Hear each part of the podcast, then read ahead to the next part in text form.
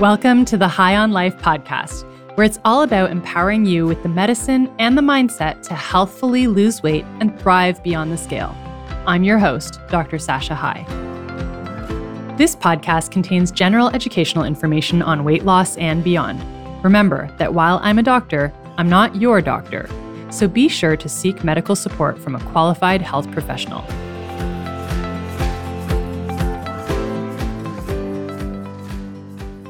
This is episode 45 of the High on Life podcast. Welcome back. My name is Dr. Sasha High, and I'm joined by Julie Mai, who is one of our amazing dietitians who runs our Recover Strong program for binge eating disorder. And in our last episode, we talked all about the diagnosis of binge eating disorder and how to kind of arrive at that diagnosis, how to seek treatment. And today we're going to talk all about this specific form of therapy, which is called cognitive behavioral therapy. So, welcome back, Julie. Thank you for having me again. All right, amazing. So you are heading up Recover Strong, which is the name of our CBTT program for binge eating disorder. Can you give us an overview of this treatment? Yes.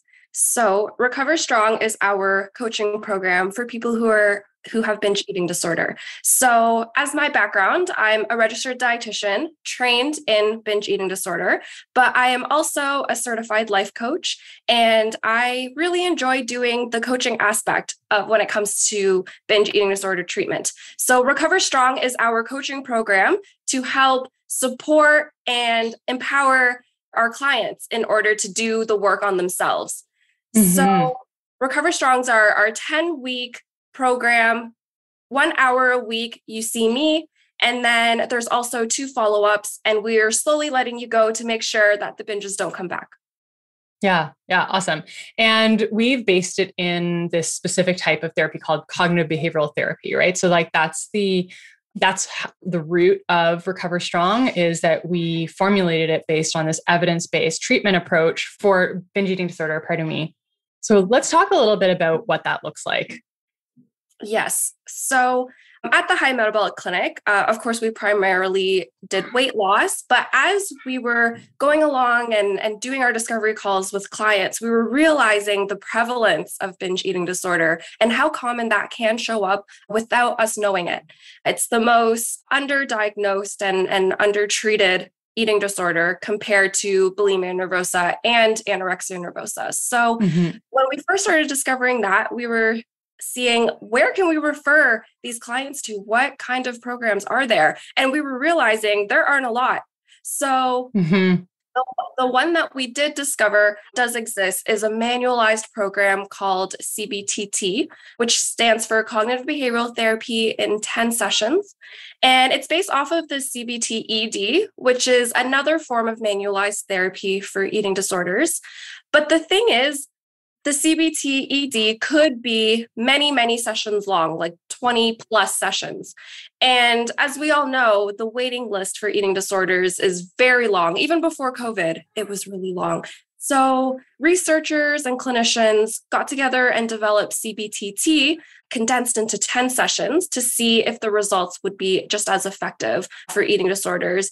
And the early studies are showing that it is effective for treatment. So, our Cover Strong program, we have taken principles from cognitive behavioral therapy in order to have effective coaching for this disorder. And just the premise of CBTT is cognitive behavioral therapy. It is basically the idea that the behaviors that someone does is based off of the thoughts and maybe the feelings of how of what they're thinking. And so the work to be done is on managing and skills on handling those thoughts in order to then create behaviors that are more helpful. Mm-hmm. Yeah, such a good, okay, like big picture overview.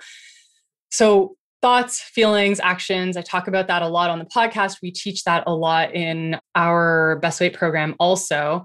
And now we're applying that to help overcome binges sometimes we call it thought errors. I think the formal term in CBTT is the broken cognitive link. Do you want to talk about that?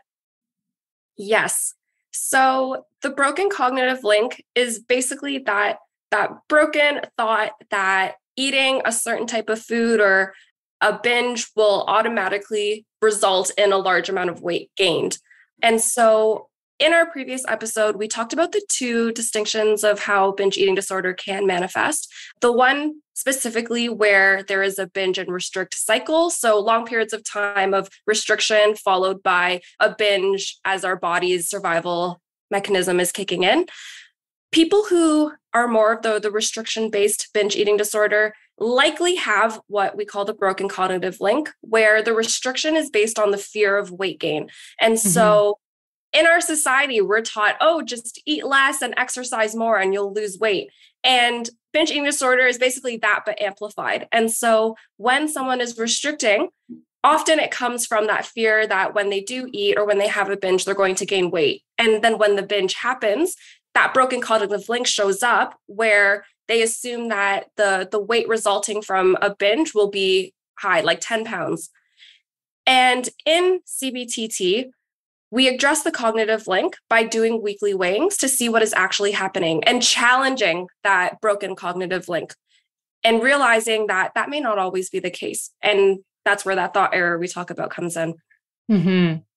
It's interesting because one of the things that we do in CBTT is getting people to face their fear foods right like okay you're you think that if you eat pizza you're going to eat the entire thing and you won't be able to control yourself and you're going to gain 10 pounds, right? Like that's that broken cognitive link. But one of the, but we'll get them to like, okay, you're going to eat pizza like every day this week to show your brain that you can you can eat it without going overboard and that you're not going to gain those 10 pounds that your brain thinks you're going to gain which i think about that because it's like the opposite of what a lot of diet programs would teach is it's like oh you know you can't control yourself with pizza well clear your cupboards like go into your cupboards, clear your pantry, get all the fear foods out of the house, which essentially just teaches you like you have no control. So you just better keep it, keep it away from you.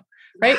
And I think that there sometimes can be a role for like clearing your environment and setting your environment up for success. Like I think that can be really helpful except if it perpetuates perpetuates this idea that you have no control over yourself and the, the food is so controlling over you that you can't even have it near you it's like it's just so disempowering right? And then it's like well what happens if your husband brings it home or your kid brings it home or like someone comes over like now you you have no control so you're just done right? Yeah yeah, I absolutely agree. So, fear food experiments is definitely what it sounds like. And we are facing our fear foods or the foods that we tend to not have control over. And I really liked what you said about diet culture and how they tell us to just avoid and cut out all of these foods. And it also just reinforces the idea that we don't trust ourselves. Mm-hmm. We can't trust mm-hmm. it around these foods. And so I have to keep it out of the house. But it is very disempowering so, what I do in the Recover Strong program is we make you eat your fear foods, which sounds so unconventional. But if anyone is familiar with exposure therapy, it's something that is commonly used for someone who has a phobia, uh, stereotypically arachnophobia with spiders. The, the treatment for a fear of spiders is to slowly have exposure to that phobia and eventually, with repeated exposures, it'll start becoming a little more neutral and the anxiety won't be as high. That very first time that you see that spider, the anxiety is going to be an 11 out of 10. But with repeated exposures, eventually it starts to lessen. And that's the premise that we use for the feared food experiments. At first, when you have these foods again, all those emotions are going to start rushing back, telling you that this is bad. I shouldn't be having this guilt, shame. And once you are able to allow yourself to have these foods, it's so amazing to see the results.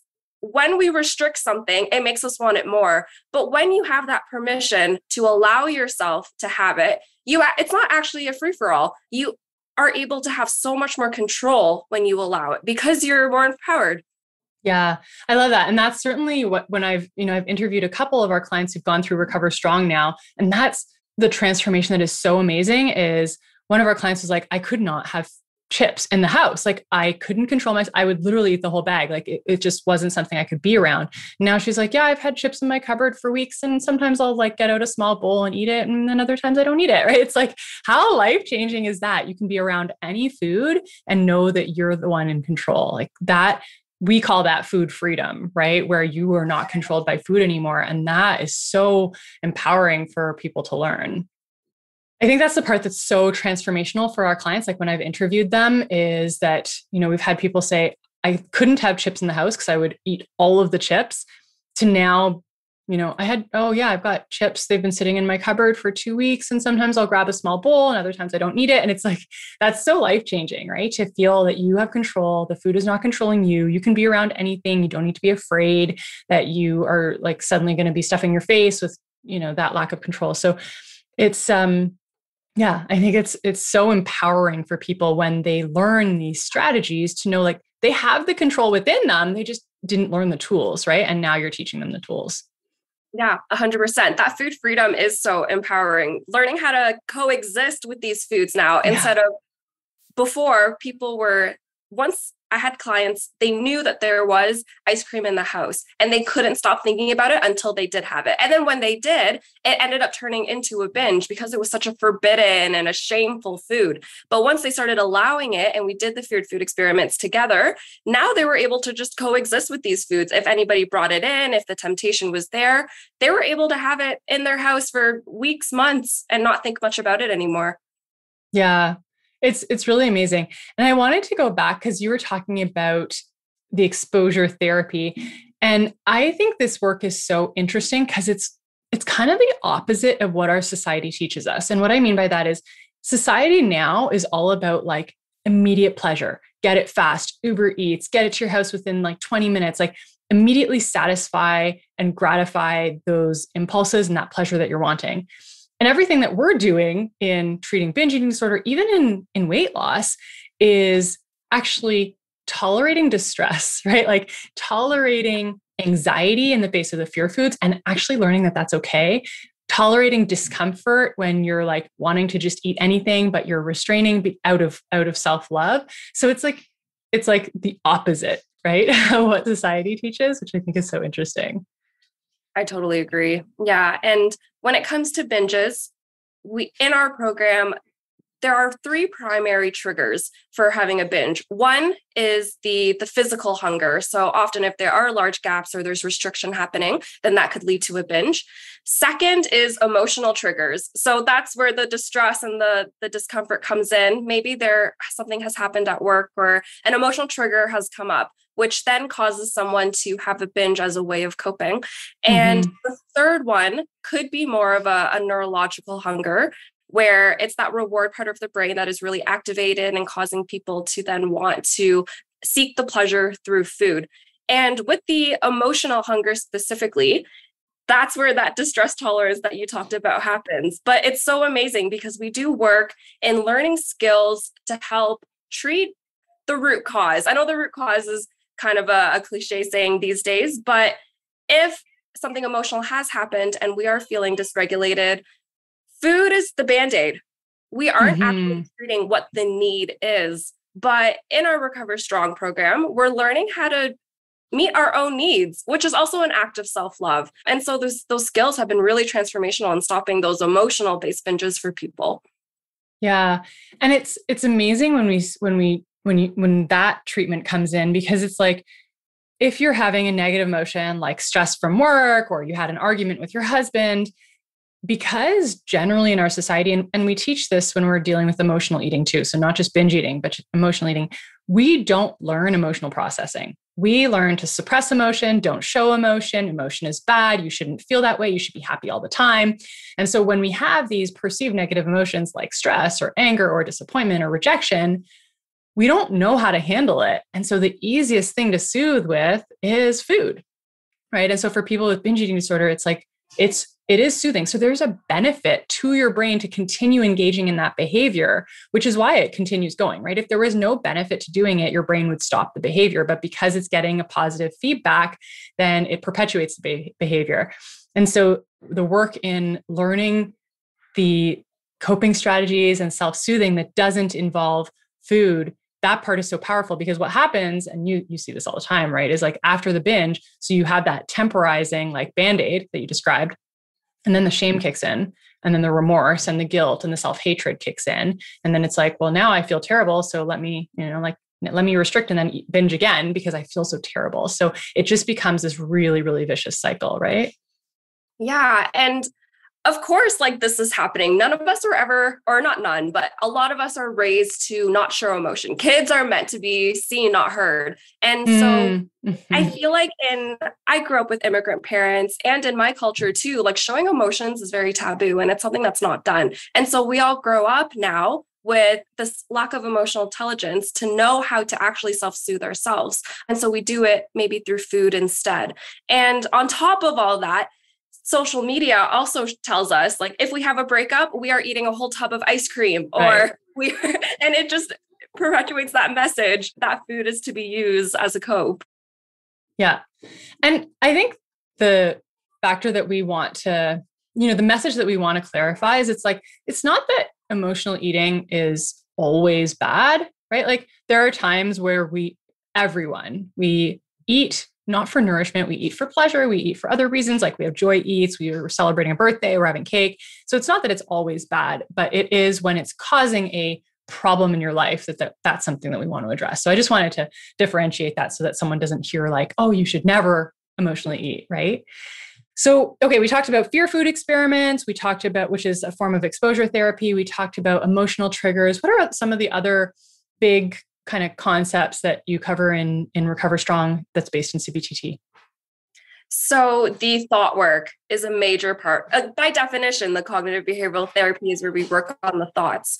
And so anybody who's listening to this podcast will know that Sasha talks about the thought model, where our thoughts is what leads to the feelings that we have, and then the results, actions, or behaviors that result. And we do something similar in CBTT or Recover Strong program, where we are looking at what thoughts are coming up. And we do it, I guess, in a a longer form chain and we call it newton's cradle which is like the the balls and the string that people have on their desk and there is a trigger or circumstance that happens the thoughts that we have about that is what is key. It's not about the event that actually happened because we can't control that, but what thoughts is your brain coming up with to rationalize that event that happened? And that is the most telling.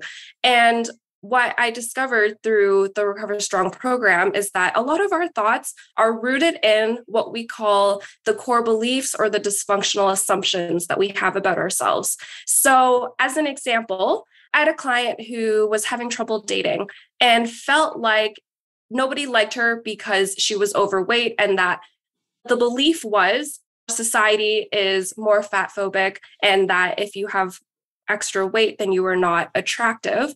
And that is not always true but if that is the thought, then the belief is maybe that I am unattractive or maybe I am not deserving of love. And so the real work to be done is to look at what that core belief or assumption that we have about ourselves is that is rooting all of these thoughts that are coming up for us.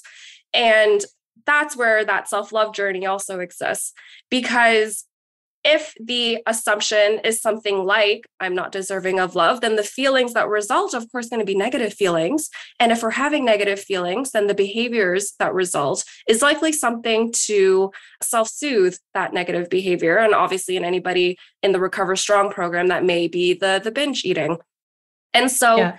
behaviors is another thing that we can also work on to learn skills to cope instead.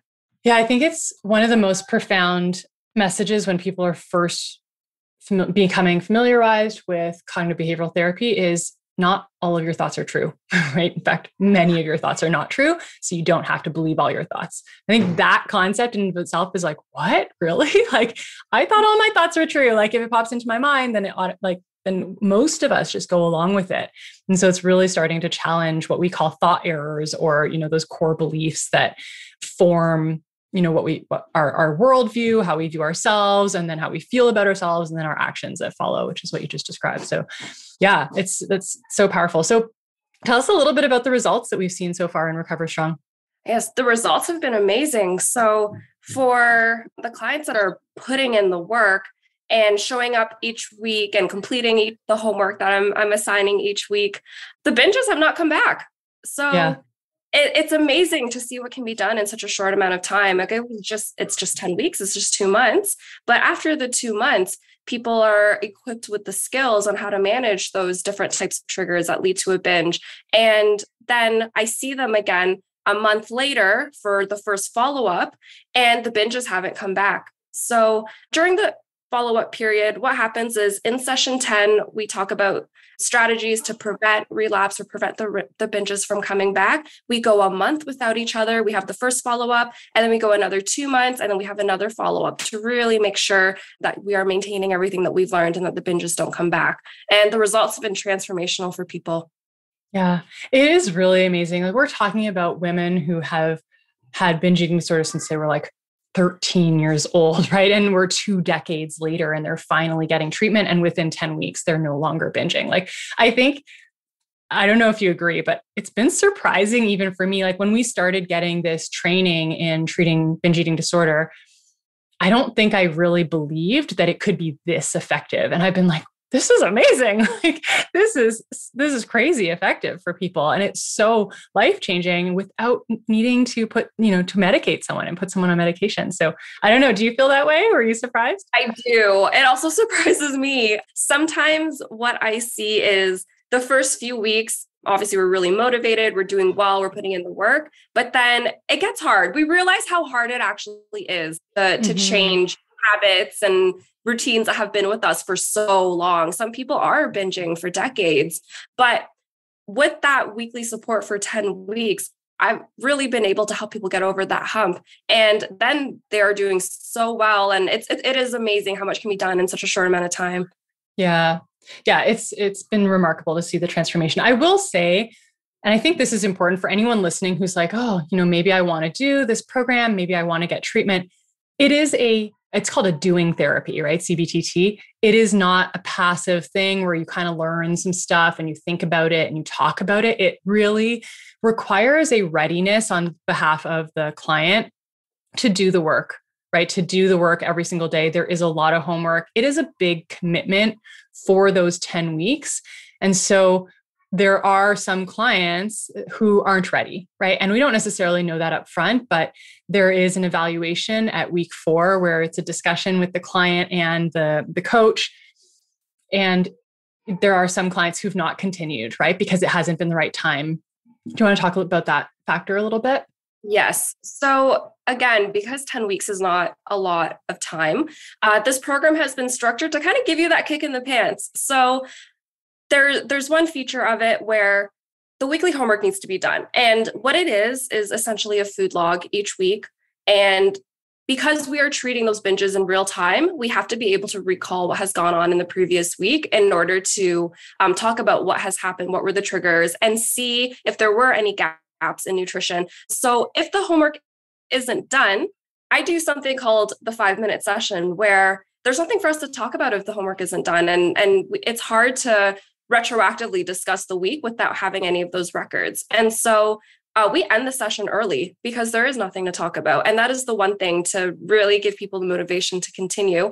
And then the, the session four review, the big reviews. So the first half of the program is designed to normalize eating, is what we call it. So, if you are having the binge and restrict cycle, you're not eating for a long amount of time, you're not having those regular meals and snacks. And it's really important that we have that nutrition in place because if not, then our blood sugars are going to be up and down. We're going to be in periods of starvation.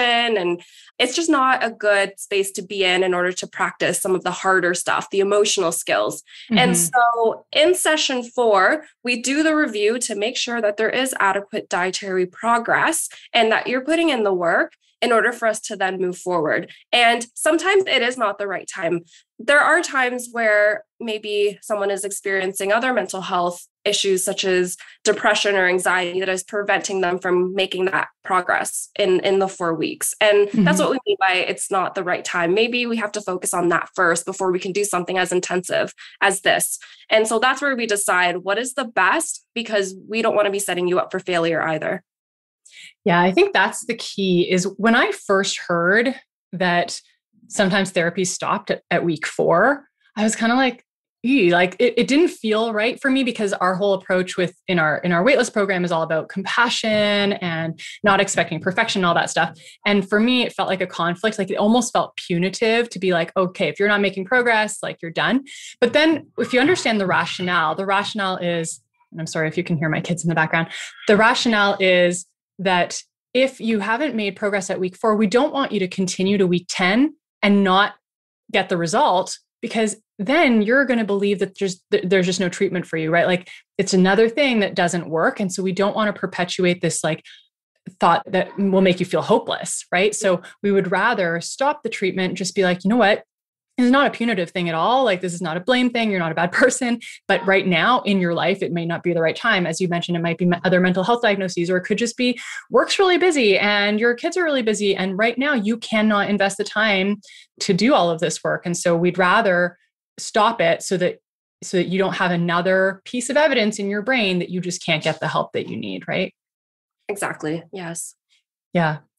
Awesome. So 10 weeks of CBTT working with you, and then two follow ups at month one and month three. Let's t- touch on, as we wrap up, the very last piece of this. So some of the rules around CBTT that, and specifically the, that you can't be trying to lose weight. Can you talk about that? Because I think that for some people can be a little off putting at first. So let's help understand why that's important.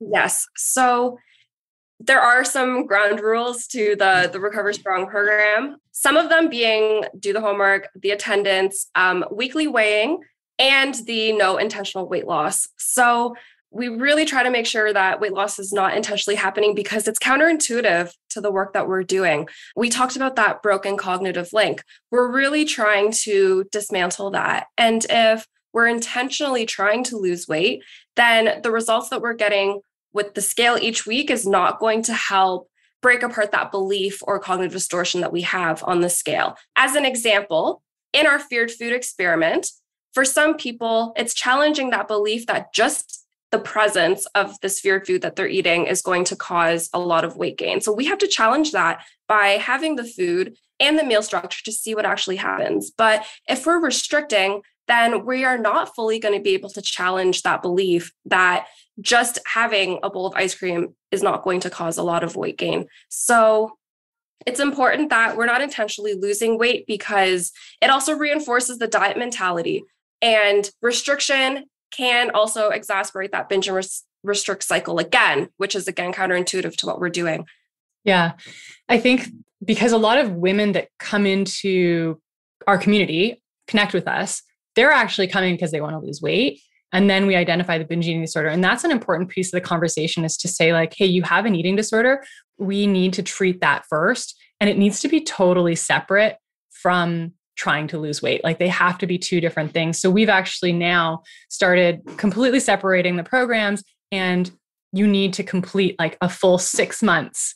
So your your treatment plus your follow up for a period to make sure that the eating disorder is treated before we even kind of start considering weight loss. And sometimes people aren't you know aren't wanting to do that but we know from the evidence that that's the best way to approach this and that's going to lead to the best long-term results right Yes. And I think that is a really important point because if someone is coming to us for weight loss, often what we see is they've tried some other programs before and it didn't work out. And the reason that it didn't was because they had this untreated yeah. binge eating disorder. And so maybe this is just a, a delay gratification opportunity. But if we just put in the hard work to prioritize mental health and the binge eating disorder first, although the weight loss is going to have to be a longer wait, it's likely going to be a lot more effective because finally the the missing piece is now being addressed. Yeah, so good. Okay, well, I think we've covered everything. Um, so this is Recover. We were talking about Recover Strong, which is based in CBTT. It's a very effective, evidence-based treatment for binge eating disorder. Anything that you want to say in in closing, Julie? Yes. There is actually one portion of Recover Strong that we haven't touched on yet, and it's the body image. So, mm, um, so important. We, yeah. We do a couple sessions at the last half of the program because body image can also be a trigger for people. Um, and it can manifest as maybe avoiding the mirror or avoiding photos for a prolonged period of time because they don't want to see what their body currently looks like. Maybe there's shame and they're unhappy with that. The issue with that is with prolonged avoidance, the first time you look in the mirror again, we're probably going to be experiencing years of push down emotions that we've been avoiding. And so exposure therapy also happens. And it, it sounds very unconventional, but we do exposure therapy with the mirror. and having people stand in front of the mirror because at first the anxiety will be really high. But after some time, eventually we reach that state of acceptance. And it's really hard to go from disliking to loving our body, but it is a little less of a jump to go to more of a neutral or acceptance state. And so we there are an array of experiments that we do in body image to hopefully reach that body acceptance by the end of the program. Yeah.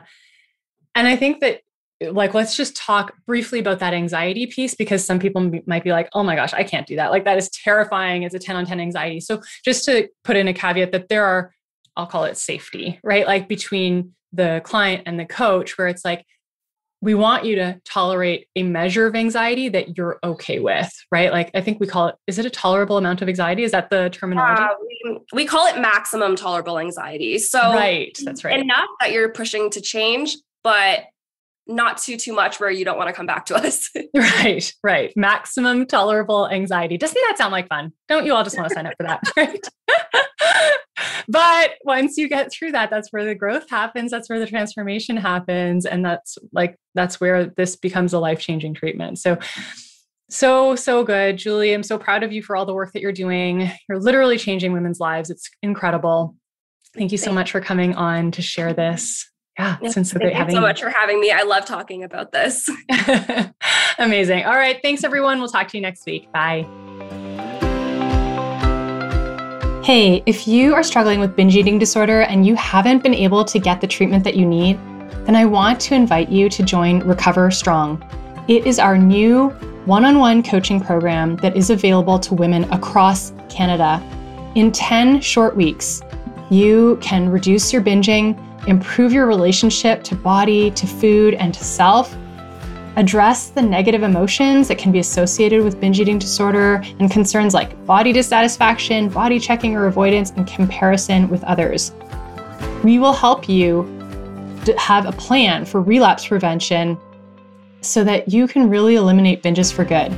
You'll leave this program confident and in control in the face of all foods and empowered in your relationship with yourself. Now is the time to end the cycle of binge, shame, and restrict once and for all. Check it out, www.high metabolicclinic.com slash BED, and we're looking forward to supporting you.